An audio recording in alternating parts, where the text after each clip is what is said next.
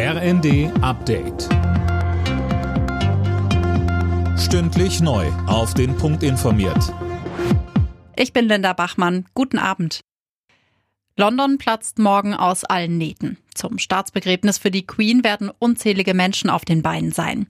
Eileen Schallhorn, wie genau läuft der Tag denn ab? Ja, also zunächst einmal wird der Sarg der Queen vom Parlament in die gegenüberliegende Westminster Abbey gebracht. Da findet dann der Gedenkgottesdienst statt, an dem auch zahlreiche Royals und Politiker aus aller Welt teilnehmen, etwa Bundespräsident Steinmeier und US-Präsident Biden. Im Anschluss daran wird Elizabeth II.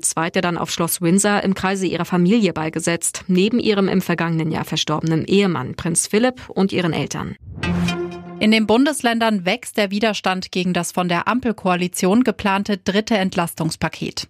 Erste Länder drohen damit im Bundesrat nicht zuzustimmen, weil sie sich übergangen fühlen. Bayerns Regierungschef Söder sagte, so werde das nicht funktionieren. Bremens Bürgermeister Bovenschulte forderte Nachbesserungen.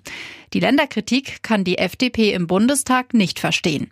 Fraktionsvize Christoph Meyer sagte bei Welt TV, ich habe dafür absolut gar kein Verständnis. Die Länder dürfen sich nicht aus der Verantwortung stehlen. Die Länder nehmen deutlich mehr Steuereinnahmen ein als der Bund. Auch die Länder und die Ministerpräsidenten sind in der Verantwortung, jetzt die Bürgerinnen und Bürger zu entlasten. Die EU will Ungarn Milliardenzahlungen aus dem EU-Haushalt streichen. 7,5 Milliarden Euro will die EU-Kommission einbehalten. Sie wirft Budapest schwerwiegende Grundrechtsdefizite vor. Außerdem tue die ungarische Regierung nicht genug gegen Korruption. In der Fußball-Bundesliga hat Union Berlin die Tabellenführung erfolgreich verteidigt. Zu Hause gewannen die Hauptstädter verdient mit 2 zu 0 gegen den VfL Wolfsburg. In der Partie zwischen Hoffenheim und Freiburg fielen keine Tore. Außerdem trennten sich Bochum und Köln 1 zu 1. Die deutsche Mannschaft hat die Basketball-Heim-EM versöhnlich abgeschlossen. Im Spiel um Platz 3 in Berlin sicherte sich die DBB-Auswahl Bronze nach einem 82 zu 69 gegen Polen.